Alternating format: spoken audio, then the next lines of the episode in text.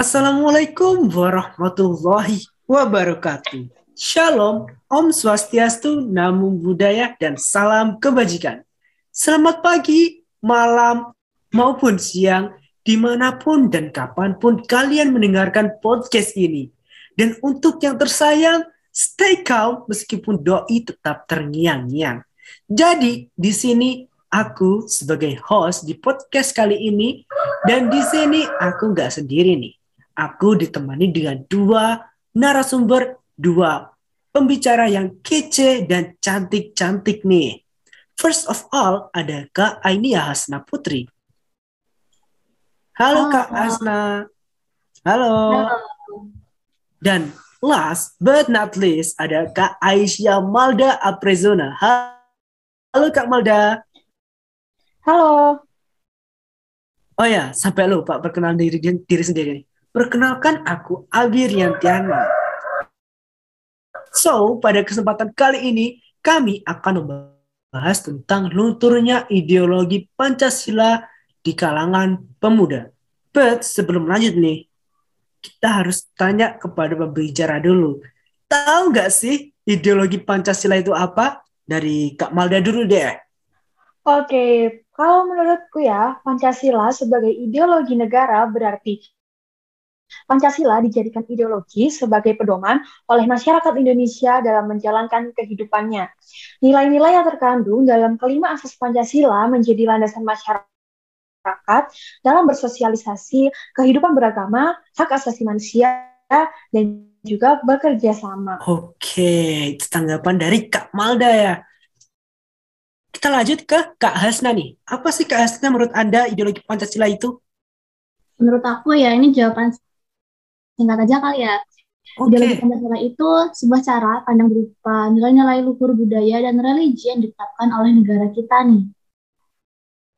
Oke, dari kedua tanggapan tersebut aku dapat simpulnya nih kalau ideologi Pancasila itu adalah sebuah cara pandang berupa nilai-nilai luhur budaya dan religi yang diterapkan oleh negara kita dalam kehidupan sehari-hari.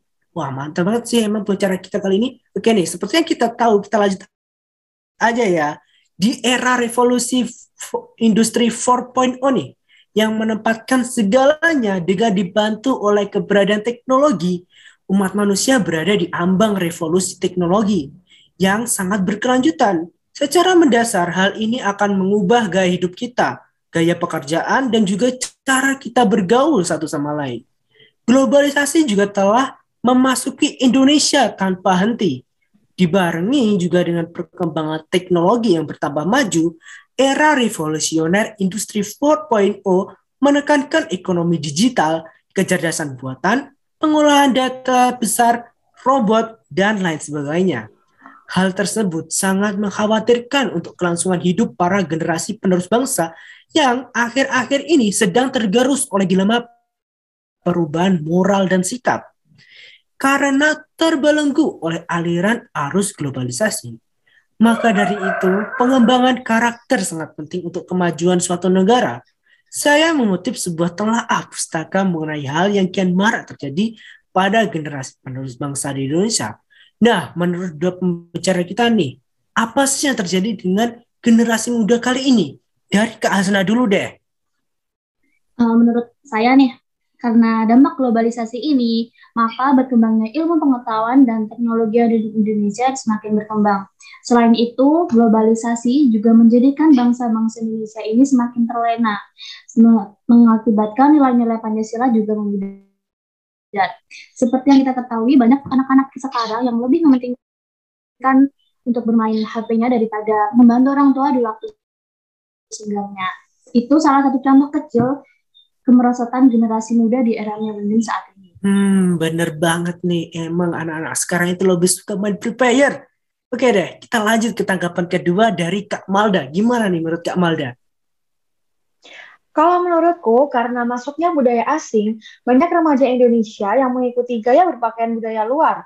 Di kota besar, remaja putri cenderung mengenakan pakaian minim dan ketat untuk memamerkan bagian tubuh tertentu.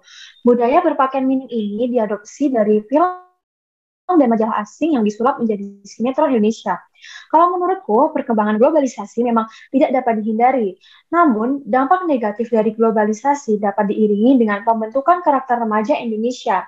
Nah, peran ideologi Pancasila adalah sebagai pedoman pembentukan karakter remaja agar tidak terbelenggu oleh dampak negatif globalisasi, namun dapat menjadikan globalisasi sebagai modal untuk perkembangan ke arah pembangunan negeri.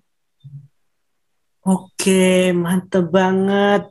Ya, bener banget sih emang di era sekarang ini banyak banget para wanita yang pakai baju yang menurutku sih kurang bahan gak sih? Yang hanya memamerkan berapa bagian tubuh, but emang itulah kemajuan negeri cuma ya aku masih tetap gak setuju dan meskipun begitu kita juga harus tetap menfilter semua hal tersebut meskipun itu dari negara barat negara Jepang maupun Korea, tapi ya it's okay. Kita juga harus tetap menjaga ideologi Pancasila kita. Ngomongin tentang budaya barat nih, melalui berita di metrojambi.com, masuknya budaya barat yang kemudian diadopsi oleh masyarakat Indonesia yang biasa disebut dengan westernisasi. Westernisasi ini menjadi masalah yang serius karena menyebabkan perubahan tingkah laku masyarakat Indonesia yang semakin lupa budaya, norma, adat istiadat, nilai luhur, dan rasa cinta tanah air. Misalnya, generasi muda sekarang memiliki gaya hidup yang lebih memilih makanan cepat saji, di mana kadar nutrisinya rendah, cara berpakaian yang kebarat-baratan, dan sebagainya. Terus, menurut Kak Malda sendiri nih, tentang westernisasi ini perlukah di Indonesia atau gimana? Seperti yang kita ketahui ya, Indonesia memiliki keanekaragaman seni dan budaya. Dari Sabang hingga Merauke memiliki keunikan yang masing-masing. Sudah sepatutnya kita berbangga dengan keanekaragaman ini.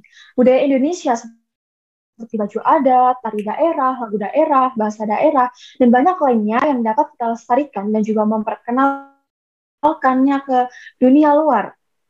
Dengan gaya hidup westernisasi ini dapat melunturkan semangat cinta akan bangsa dan budaya sendiri. Namun, kalau menurut saya nih ya, tentunya kan kita tidak bisa mengatur selera orang lain kan. Kita semua pasti punya penyanyi atau aktor favorit dari luar negeri. Bukannya melarang untuk menerima budaya luar, namun diharapkan dengan menyukai penyanyi maupun aktor dari luar negeri, itu tidak membuat kita meninggalkan budaya kita sendiri kita bisa kok menyukai budaya lokal dan asing secara bersamaan. Namun, memang budaya lokal harus kita utamakan, karena siapa lagi sih yang mau melestarikan kalau bukan generasi muda Indonesia sendiri? Ah, bener banget itu. Aku suka nih dengan cara Kak Malda. Dia tidak harus memerangi budaya dari luar, namun kita juga harus tetap mencintai kebudayaan kita sendiri. Emang bener sih kata Kak Malda, kalau bukan kita yang menjaga, siapa lagi? Bener banget. Uh, kalau untuk Kak Hasna nih, gimana menurut Anda? Menurut aku nih, karena dampaknya westernisasi yang ada di Indonesia ini, budaya tradisional di Indonesia ikut terpengaruh oleh tren globalisasi. Dan itu tuh berdampak pada perkembangan budaya Indonesia. Dan banyak anak-anak di Indonesia itu menyari apa menerima westernisasi tanpa menyadari terlebih dahulu.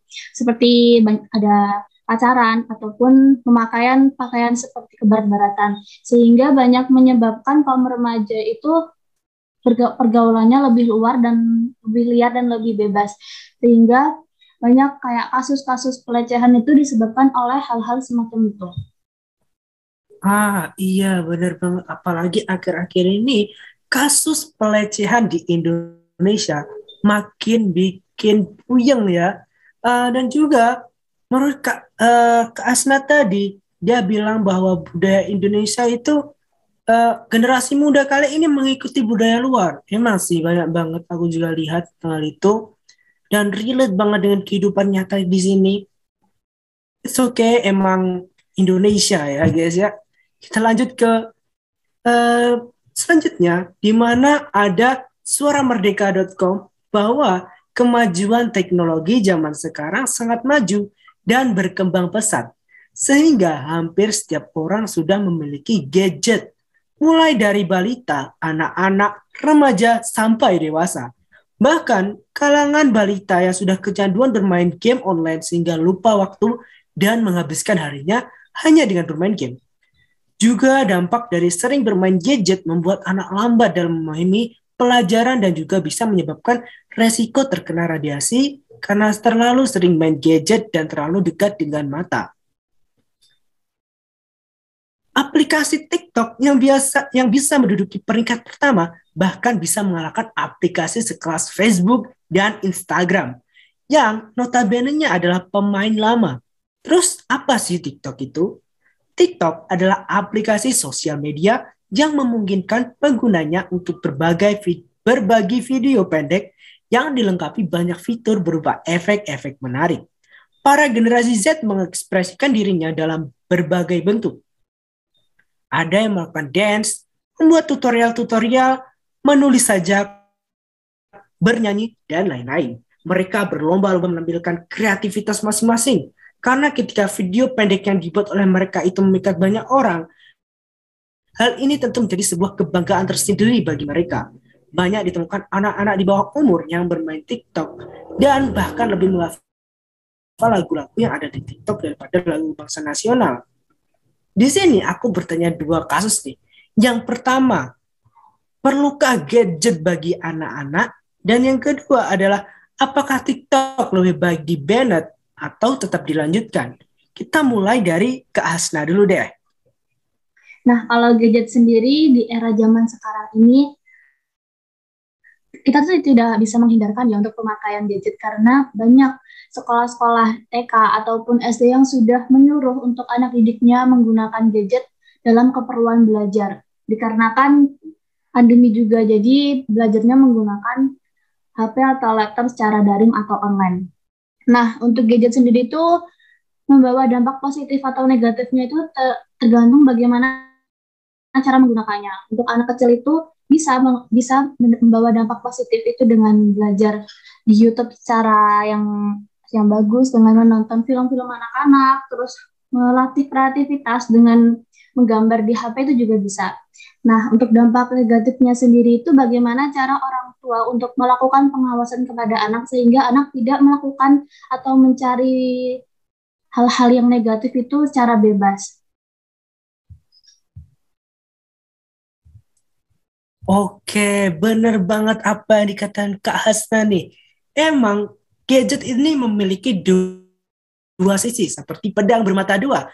Yang satunya adalah sisi positif, yang kedua adalah sisi negatif. Dan yang digarisbawahi adalah perlunya uh, perlunya pengawasan dari orang tua sendiri, yaitu kita harus mengawasi kegiatan anak-anak di, di mana pun dan kapan pun, meskipun mereka hanya menggunakan gadget. Karena takutnya mereka akan memilih ataupun mengambil konten-konten negatif di website tersebut. Oke, setelah kita mendengar paparan dari Kak Hasna tentang gadget nih, untuk TikTok gimana gimana sih menurut Kak Malda? Oke, seperti yang kita ketahui ya, gadget beserta berbagai aplikasinya memang udah marak-maraknya saat ini. Namun sebenarnya alih-alih menjadi tantangan, hal tersebut juga bisa menjadi media untuk membangun karakter generasi muda. Contohnya, kemarin ya, saat aku main TikTok, sempat lewat FYP aku video dari akun cerdas berkarakter yang merupakan akun resmi Pusat Penguatan Karakter Kemdikbudristek Republik Indonesia.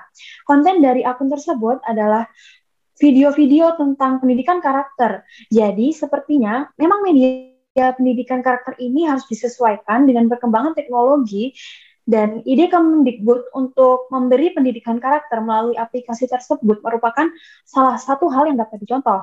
Selain itu, jika pada saat di rumah para anak-anak atau remaja mungkin menghabiskan waktunya di internet, nah pada dunia pendidikan saat mereka duduk di bangku sekolah, maupun perkuliahan sesuai peraturan Menteri Pendidikan dan Kebudayaan atau Permendikbud nomor 23 tahun 2015 tentang penumbuhan budi pekerti, setiap sebelum memulai pelajaran, siswa menyanyikan lagu kebangsaan atau lagu nasional.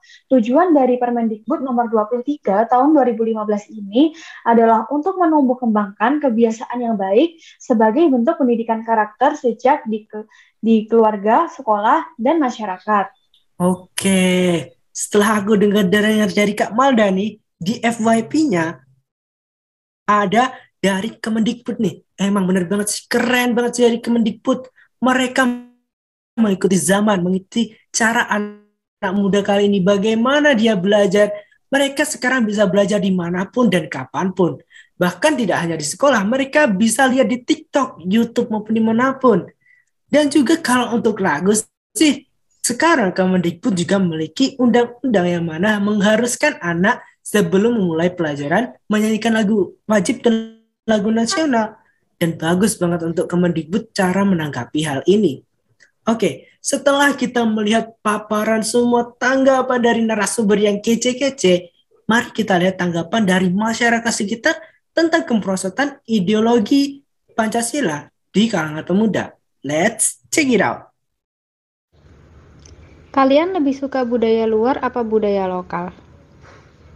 Sebagai warga negara Indonesia, tentu kita lebih memilih budaya lokal sendiri, karena melestarikan budaya itu adalah tanggung jawab seluruh warga negara. Keragaman budaya lokal juga merupakan identitas bangsa yang wajib dijaga dan dilestarikan oleh seluruh bangsa, terutama generasi muda. Perkenalkan, nama saya Arsila Nur Saputri Aulia dari Prodi Kesehatan Masyarakat. Menurut saya, saya lebih menyukai budaya lokal dikarenakan budaya lokal, kebudayaan Indonesia itu sendiri uh, beraneka ragam sehingga di setiap kebudayaan yang ada di Indonesia pasti memiliki keunikan dan daya tarik tersendiri. Hal itulah yang membuat saya sangat menyukainya untuk bisa mengeksplor lebih jauh lagi. Terima kasih. Perkenalkan nama saya Muhammad Rizky Dayat. Saya di sini mau menanggapi lebih suka budaya luar apa budaya lokal. Untuk diri saya sendiri, budaya lokal, dikarenakan budaya lokal merupakan keanekaragaman yang harus dicintai dan tanggung jawab kita sebagai generasi penerus bangsa untuk tetap menjaga dan melestarikan supaya tidak dicuri ataupun ditiru bangsa lain. Budaya lokal kita sendiri yang ada di Indonesia sangat banyak, dari Pulau Miangas sampai Pulau Rote. Dalam budaya tersebut memiliki keanekaragaman dan keunikan sendiri untuk memikat bangsa asing dan juga dapat dipentaskan budaya lokal tersebut di sebuah pementasan baik di dalam maupun di luar negeri. TikTok untuk anak usia dini bagus gak ya? Bagus jika terdapat fitur TikTok Kids. Adanya fitur TikTok Kids yang hanya diperuntukkan untuk anak-anak sehingga kontennya pantas dilihat oleh anak-anak di bawah umur dan mencegah konten berbahaya bagi kalangan anak-anak.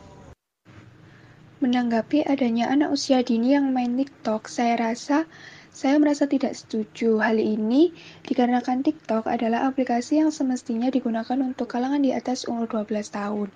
Namun, akhir-akhir ini juga banyak beredar bahwa TikTok sendiri memiliki aturan baru yaitu penggunanya harus di atas 18 tahun.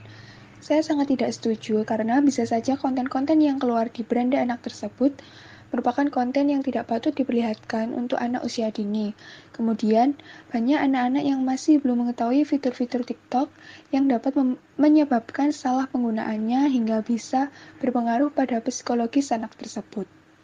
Menanggapi adanya anak usia dini yang main TikTok, saya tidak setuju dikarenakan selain merusak kesehatan melalui aplikasi yang terdapat di handphone, khususnya kesehatan mata, juga terdapat konten-konten yang keluar di beranda. Tidak semestinya diperlihatkan dalam usia anak dini tersebut, beserta fitur-fitur yang salah penggunaan, juga mempengaruhi psikologi dan pola pikir anak tersebut. Bagaimana tanggapan kalian tentang anak kecil yang tidak bisa Pancasila dan menyanyikan lagu nasional? harus ditegaskan kembali dan mengajarinya sampai bisa. Pancasila merupakan landasan ideologi bangsa Indonesia serta digunakan sebagai pedoman hidup berbangsa dan bernegara. Lagu-lagu nasional sangatlah penting keberadaannya, karena dengan menyanyikan lagu nasional, kita sudah mengapresiasi perjuangan para pahlawan yang sudah rela berkorban demi bangsa dan negaranya. Lagu-lagu nasional juga penting untuk menanamkan rasa nasionalisme atau cinta tanah air terhadap negara kesatuan Republik Indonesia. Tanggapan saya mengenai anak kecil yang lebih hafal lagu luar dibandingkan lagu nasional itu bisa dibilang cukup miris karena seharusnya anak yang merupakan generasi muda bangsa Indonesia harus bisa menjadi pelopor dan penerus bangsa yang baik. Hal ini kemungkinan terjadi akibat adanya era globalisasi yang mendorong uh, anak di Indonesia menjadi lebih menyukai segala hal tentang hal-hal yang westernisasi atau kebarat-baratan. Peran orang tua dan juga sekolah sangat penting dalam menangani kasus seperti ini. Mereka bisa mengajarkan lebih banyak budaya Indonesia, misalnya eh, dengan lagu daerah, kemudian belajar lagu-lagu nasional, sehingga kemampuan anak tersebut bisa terasah dan lebih menambah kecintaannya kepada negara Indonesia. Izin menanggapi anak kecil yang tidak bisa Pancasila dan lagu wajib sama lagu nasional. Menurut saya, untuk generasi penerus bangsa Indonesia, dimulai sejak dini ditanamkan dan diajarkan nilai-nilai yang terdapat dalam Pancasila, beserta lagu wajib sama lagu nasionalnya, baik dari peran orang tua sendiri memperkenalkan wujud dari nilai-nilai Pancasila dalam kehidupan sehari-hari. Dan lagu wajib sama lagu nasional, biasanya anak kecil diberikan oleh orang tuanya mengenai budaya-budaya yang ada di Indonesia, khususnya lagu nasional seperti Indonesia Raya, kemudian lagu lagu wajib yang ada di daerah, dan sebagainya. Dan partisipasi dari sekolah sendiri biasanya untuk tetap melestarikan dan menjaga nilai-nilai yang terdapat Pancasila dan lagu wajib sama lagu nasional. Disisipi dalam pelajaran-pelajaran mengenai pengembangan karakter nilai-nilai yang terdapat Pancasila dan lagu wajib sama lagu nasional biasanya dalam materi yang diberikan di seni buda seni dan budaya. Bagaimana pendapat kamu mengenai banyaknya anak kecil di saat ini yang tidak terlalu menghafal lagu-lagu nasional? Menurut pendapat menurutku kenapa ada banyak anak kecil yang tidak banyak tahu dan menghafal lagu-lagu nasional saat ini dikarenakan pada saat taman kanak-kanak dan sekolah dasar mereka tidak diwajibkan untuk menghafal dan mereka juga tidak diberitahu oleh para pembimbing gurunya tentang lagu-lagu nasional. Dan bagaimana pendapatmu mengenai banyaknya anak-anak dan remaja saat ini yang lebih banyak mengetahui tentang lagu barat ataupun mungkin lagu TikTok? Menurut pendapatku dikarenakan faktor yang pertama adalah faktor lingkungan, bisa jadi dari lingkungan sekeliling rumahnya ataupun teman di sekolahnya yang kedua adalah kurangnya pengawasan dari orang tua dalam memantau apa yang dilihat oleh anak-anaknya di sosial media.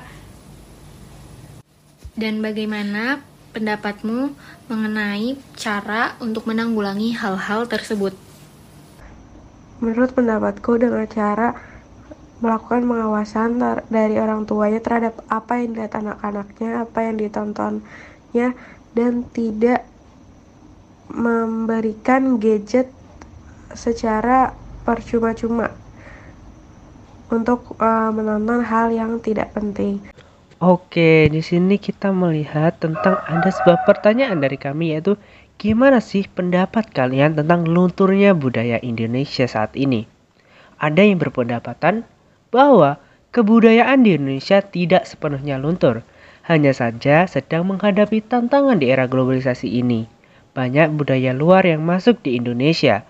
Namun, menurut saya masih banyak warga negara Indonesia yang masih menerapkan budaya leluhurnya Agar budaya di Indonesia tidak luntur, peran keluarga, sekolah, dan masyarakat sekitar sangat penting dalam menggali, menyampaikan, dan menjaga kelestarian budaya di Indonesia pada generasi muda saat ini. Ada juga yang berpendapatan bahwa sebenarnya lunturnya budaya di Indonesia itu sudah terjadi lama. Contoh kecilnya adalah di perkotaan budaya gotong royong sudah sedikit ditinggalkan oleh orang kota, bahkan mereka cenderung uh, individualisme dan juga apatisme seperti itu. Ada juga yang berpendapatan seperti terlalu mengerikan dan juga sedikit menyesal karena tidak bisa melakukan apa pun. Benar banget. Oleh karena itu, kita sebagai mahasiswa juga diharapkan untuk tetap melestarikan budaya-budaya Indonesia tercinta kita. Oke, bagus banget dari uh, dari kalangan masyarakat. Emang benar sih banyak yang gak setuju tentang adanya kemerosotan ini. Tapi mau gimana lagi, globalisasi telah masuk ke Indonesia dan juga hanya ada solusi, solusi dengan cara memfilterisasi. Setelah kita mendengarkan tanggapan dari masyarakat nih, pastinya mereka sudah kita dengarkan tadi mereka tidak setuju tentang adanya kemerosotan ini. Ya bagaimana lagi? Globalisasi emang udah masuk, tapi pintar-pintar kita harus memfilterisasi tentang apa yang bisa kita ambil dan apa yang harus kita buang. Setelah kita mendengar itu tadi, marilah kita melihat poli yang telah kami buat untuk netizen-netizen di luar sana, dibuat Instagram kami. Let's check it out. Oke, di sini kami melakukan polling via Instagram. Di sini banyak netizen ataupun warganet di Indonesia yang memilih lokal culture atau budaya dalam negeri.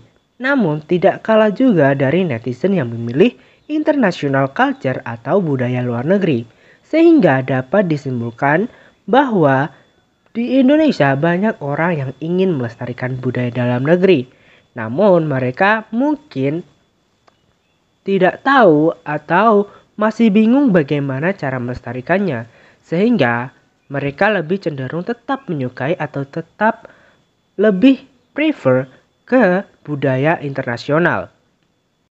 Lalu, solusi dari kami sendiri yaitu dengan cara memodernisasi dari budaya dalam negeri kita sehingga terlihat tidak kalah dengan budaya internasional yang membuat persaingan makin lebih baik.